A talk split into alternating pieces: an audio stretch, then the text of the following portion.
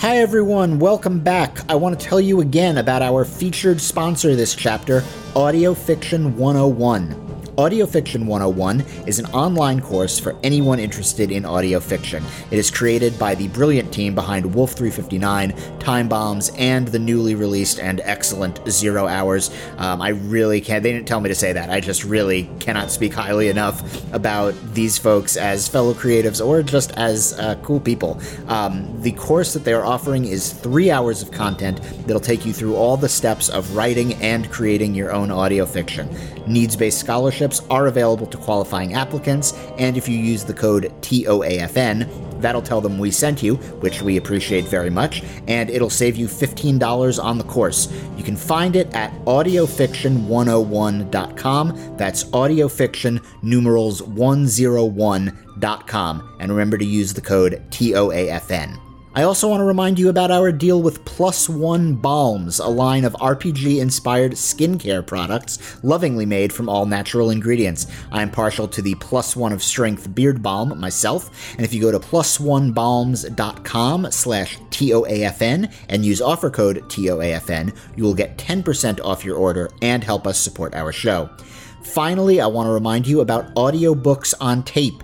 Uh, they make those awesome USB drives in the shape of cassette tapes, and our entire first book is available through them as full chapter files, along with bonus content and exclusive artwork. So if you've been trying to get a friend into the show, um, that's a really slick package that you can just hand them and say, listen to this, or you know, mail them along with a cryptic and vaguely ominous note, or however you want to handle that. Uh, so that's audiobooksontape.com, and you'll be able to find us there.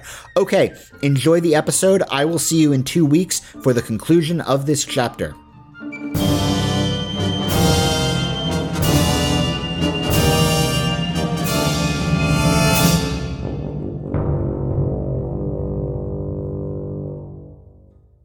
This episode contains material that may be especially upsetting to some listeners. Please check the content notes in the episode description for details and use your best judgment in listening. The script for this episode is linked in the episode description, and past scripts can be found at onceandfuturenerd.com slash scripts.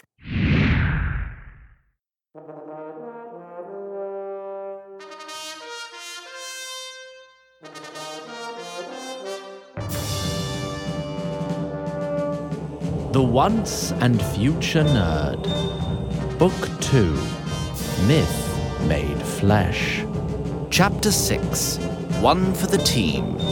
Part 3 by Shannon Harris and Christian T. Kelly Madera.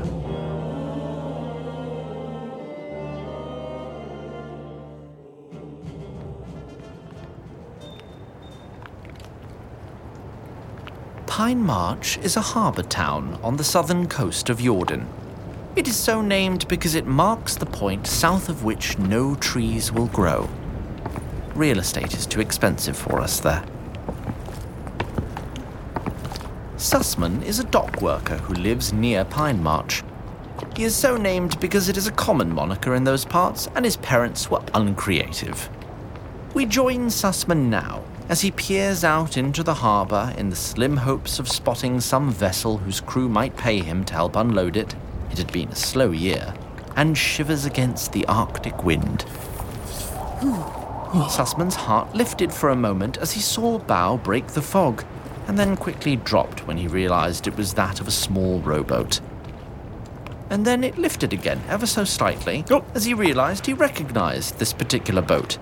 At least he'd have the company of friends to look forward to, and maybe a fresh meal. Brenda! Rollo! Any luck today? But as the boat got up close, Sussman saw not his two friends, but rather a single figure shrouded head to toe with an ashen, threadbare cloak. Oi! Who are you? I could ask you the same thing, my good fellow. What are you doing with my friend's boat? Your friends insisted on shoehorning their political agendas into a perfectly logical debate about fishing, so I grew frustrated. Frustrated? Where are they? Sussman brandished his boat hook in the figure's direction as one might with a proper pole arm. But with a flick of the figure's wrist, the tool was yanked out of its wielder's hands by some unseen force and cast into the sea. It was then the figure finally lowered its hood and stepped onto the dock. What?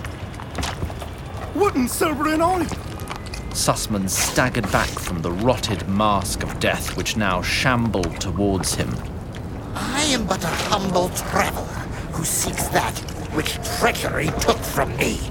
Are you the jolly farmer? I'm looking for a rather tall fellow, not over clever. The strong, silent type, this one. He'd be traveling with an old timer in a kilt whose complexion is not much better than mine. Have you seen them? I've not seen them here.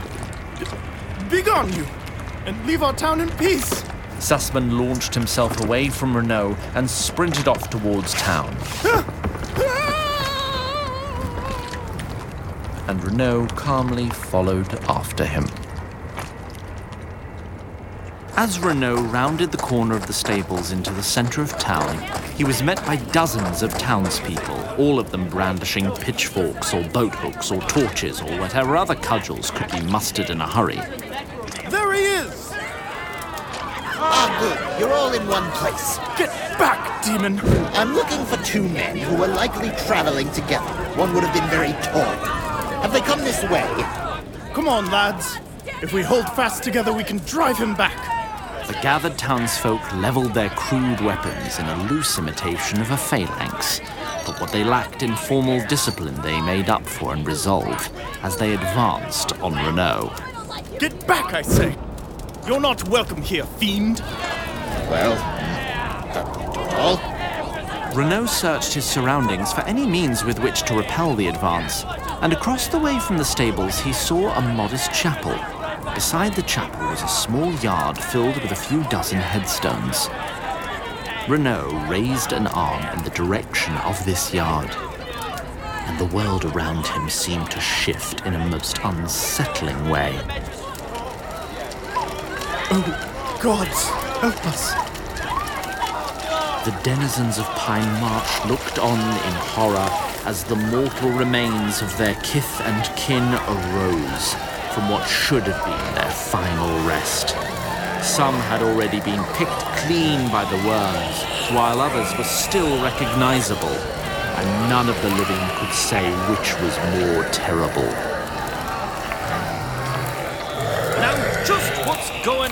Here? Huh? Standing betwixt Renault and the crowd and flanked by two hired guards was the mayor of Pine March, one Mr. Rawls. You've met him before, I believe for he was a frequent patron of the Horse's Head Inn and badly allergic to pepper. Well, what's all this commotion? There's a demon come amongst us, my lord. A demon. There's a demon. Look at him! And by some dark spell, he's mustered the bodies of the dead to march against us! Um, no, I haven't. Look at the bones, my lord. That's, um, uh, there was a very small earthquake. The ground shifted. It's been known to happen. Will you help us drive him away, my lord? Summon the civic guard from Freehold? Or, or perhaps a few priests? Well, let's see if it need not come to that. I. But. Look at him! Now mind those torches, you lot. You're liable to destroy some property if you're not careful. And then Rawls turned to Renault with a cordial gesture. Greetings, sir. My name's Rawls. I'm the landlord here. What brings you to my town? I'm searching for two thieves. Thieves? Well, we can't have that. This is an honest and hard-working town. I'm sure we can help you find your villains. My lord, he killed two of our friends and stole their boat to get here. Is that true? I did not kill them. I did throw them off the boat. In my defense, I was simply trying to engage them in a civil debate about who should and shouldn't be permitted to benefit from doing certain types of labor, and then they had to go and make it all political, which I find very rude. Hmm. Rawls looked at the gathered crowd, then back at Renault, then back at the crowd, until finally. Of a word, lad. He put his arm near, but very carefully not on, Renault's shoulder and beckoned him to step aside. I'll be honest with you. I like the cut of your jib. My what? Oh, beg pardon, that's mine. Not at all, my lad. I mean, I like your outlook. The muscles which had previously held Renault's jaw in place twitched upwards in what Rawls could only assume was an attempted grin. You ask me, everyone around here has become far too political these days. All this talk of safe working conditions and fair wages, I mean, really, what in Galladon's Green Garden is a wage? oh. Yes, well, some people cannot resist injecting their agenda into everything they say and do. For instance, the two-timing harlot. Precisely, my lad, precisely. You've said it just right. Now, suppose I was to help you find the ones you seek. Perhaps you could do me a kindness in return. What did you have in mind? Ah, there's a sight too many agitators and instigators in my town. I'd like to encourage them to leave, if you take my meaning. What had been a half hearted grin before soon spread to the rest of what was left of Renault's face. It would be my pleasure. Splendid, lad. Splendid. All right, you look, listen up. We're going to have a town meeting at dawn. Everyone to attend. We're going to tell our visitor whatever we might have seen or heard about people passing through here. So we can find who he's after. But he's a murderer! Now, now, you'll have a chance in the meeting to air all your grievances and have them heard. Who knows what else he'll do before morning? Well, we haven't lost our ability to resolve disputes like civilized adults, have we? I've always prided myself on this town being exceptionally civil under my watch, and I don't plan to change that now. I see no reason not to hear the shambling, malevolent abomination out. Really? You see no reason? Uh, no offence. Oh, not at all. I have very thick skin. In a manner of speaking. Stop that monster! Brenda? Rolo! You're alive! Uh, no thanks to him. We'd be drowned and frozen by now if a bit of driftwood hadn't passed us by. I've heard enough. To Selberin with the mayor. Let's get him out of our town, lads. Ah, this is getting out of hand. Allow me. The townsfolk saw one of their comrades disintegrate in front of them as a gob of putrid fluid from Renault's staff caught him squarely in the chest. And that was enough to disperse the crowd. Run, lads, run! See, they're not so tough when you get down to it. And now it was Rawls' turn to fake a smile as his colour drained and his brow perspired.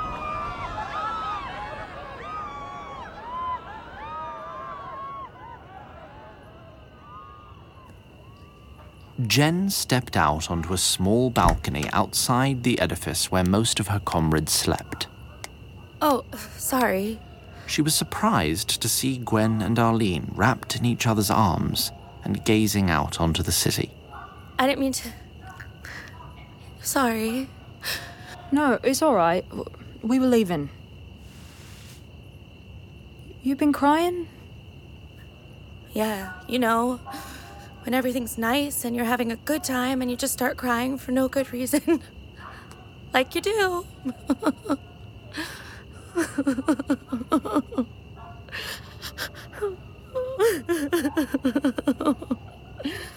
Why don't we leave you some privacy? Aye, let's. Just, um. We don't hardly know you, but. Um. I used to cry like that. I still do sometimes. I can't say I fully know why. But it's much less scary now that I have someone I can be honest with. Arlene, still holding Gwen's hand, gave it a gentle squeeze. I hope you have that as well. It's very important, I think.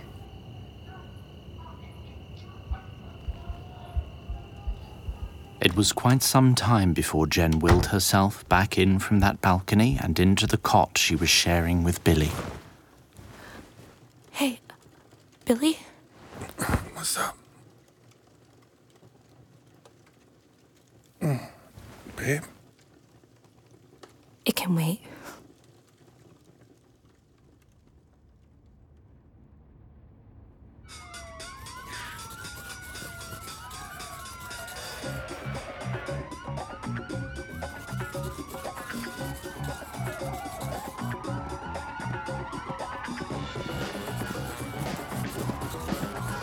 Mom? Just one minute, sweetheart. Mm, almost. Yes, love, what is it? What are you watching? It's an old movie that I like to show my students on the last day of class. What's it called? It's called Black Harry Saves Thanksgiving. Is it good? It's complicated and interesting. Not for you yet. Ah. Nelson, what did you want to ask me? Do I still have to go to Grandma's next week? Yes, sweetheart. Just while your pop and I are busy with finals. It's not so bad, is it? Grandma's a much better cook than either of us, and you can bring your boy game or your. Uh, what is it? Uh, pocket monsters? She makes me come in before dark. Yes, well, Grandma's house, Grandma's rules. She thinks I'm gonna do fireworks. I'm not gonna do fireworks, I just wanna look at them and catch fireflies. What's even the point of living in the middle of nowhere if you can't catch fireflies? You can go outside during the day. But, Mom, it's not fair. It's the rules, Nelson. We have pictures in the living room from when Pop got arrested. uh, let it never be in doubt that you are our son. Come here, Nelson Malcolm Conti. mm. I love you with my whole heart. Now, to answer your question, first, protesting a racist law and disrespecting your grandmother are very different things, and I think you know that. Second, hmm, grandma grew up in a different time and place that admittedly, in some ways, isn't that different from ours. Uh, Mom, you're mumbling. Sorry, dear. Uh, whew, the perils of parenting a young black boy without giving him a complex. Huh? Uh, it's tough to explain. Um, you know how your dad and I have taught you about not talking to strangers? Yeah. Well, your grandma's concern about you being out after dark is a little bit like that. Oh, so she doesn't want me to be taken by a stranger? Well, sort of. Except that's not really the point. The simplest way to explain is that grandma, growing up, had to be very, very extra careful all the time. Because of strangers?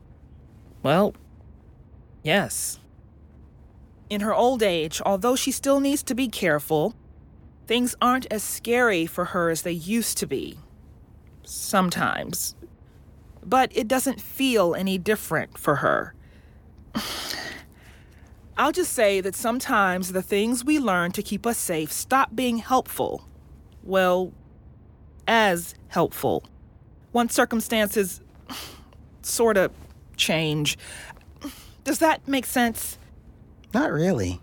Well, like I said, we'll talk more once you're back. Until then, be a good boy for Grandma, hmm? She's had a long life and deserves some peace and quiet. And she loves you very much as do we. Mm. What? You're, You're not, not supposed, supposed to be here. Where did you come from, sweetheart? Are you. Oh my god, you're hurt. My enemy, Nelson, is nearer than you can possibly imagine, and the danger is great. You contain tremendous power, but you must not let it be corrupted. I have given you the clues you need, Nelson, but you have not asked the right questions, and now we are running short on time. The enemy will corrupt you. When he felt the hot breath on the back of his neck, Nelson turned around, though he already knew what he would see. The nightmare demon let out a piercing cry Frozen with fear, Nelson could only raise his hands in front of his face, and he felt the creature wrap its clawed and scaly hand around one of his fingers. The enemy seeks to corrupt you. Must refuse to lower thyself. Do not lower thyself! Nelson bolted upright in the room where he slept, soaked in cold sweat.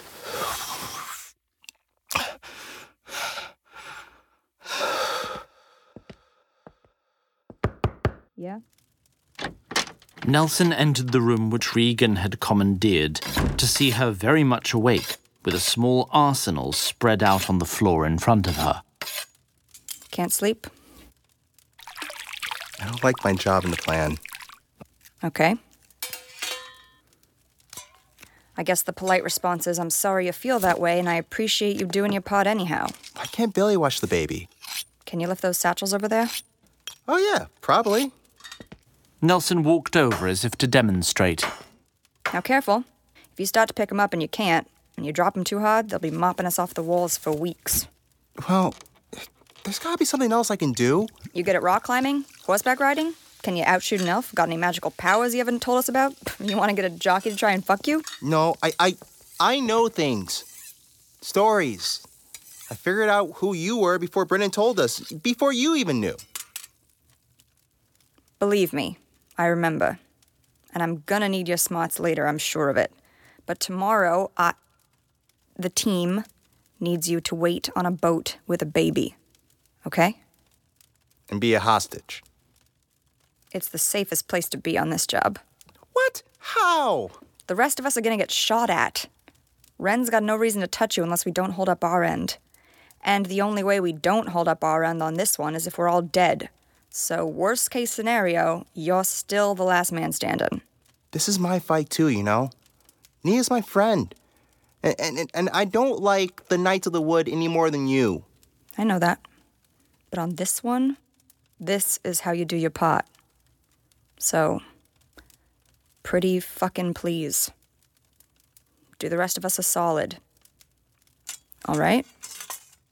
Though Regan looked Nelson in the eyes as she said this, she did not wait for a response before returning to her grim work. And so, sensing the impasse, Nelson made his way to where Nia slept. But he was intercepted on the threshold by Brennan. I let her sleep, lad. She's a hard day ahead of her.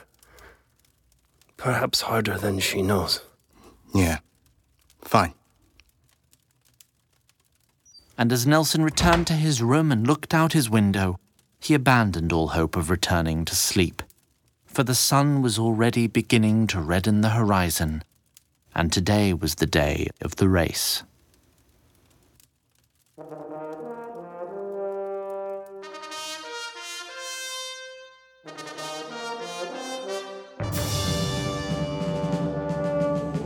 The Once and Future Nerd is directed by Christian T. Kelly Madera. It is created and executive produced by Zach Glass and Christian T. Kelly Madera, and co executive produced by Jess Kelly Madera. Associate producers are Ryan Cushman, Alex Story, and Sunday Vasquez. It is performed by Rhiannon Angel, Garrett Arman, Dan Dobransky, Anya Gibeon, Ian Harkins, Shannon Harris, Riley Jones, Paul Nunes, April Ortiz, Juliet Prather, Frank Quarez, Julie Reed, Gregory M. Schultz. Guest appearances by Morgan Conroy, Beth Eyre, Leslie Gideon, Josh Perot, David Tao, Felix Trench, Zach Valenti, and Davis Walden. Production audio recording by Jared Paul, editing by David Devereaux. Foley, sound design, and post production mixing by Joshua Sui. Tom Lee is our musical director and lead composer, with additional scoring by Chris Montalvo. For more, visit onceandfuturenerd.com or find us on Facebook, Twitter, Tumblr, or Reddit. Hey everyone, if you're enjoying the Once and Future Nerd, you might enjoy this show from our friends. Are you looking for a D&D podcast that'll make you laugh? How about one that'll make you cry? Sweat profusely with stress and anxiety because of a flippin' mule?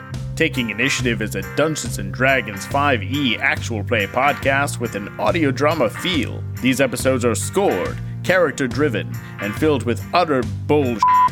Mostly because of Nick, let's be honest. Featuring special guests, the Venture Maidens, D&D is for nerds, and more. Plus, we're in Wizards of the Coast podcast of series. Welcome, everyone. It's your pal Ray Ray. That was an interesting time you had, Nick. I pat the horse on the rump. Thank you, great grandfather. he just said his hopes and dreams. He didn't cast a spell. You gotta get down deep and lift from the knees. So that's the only big organ he has. Damn, taking initiative. Look us up on Twitter at TI underscore pod and on our website, takinginitiativepodcast.com.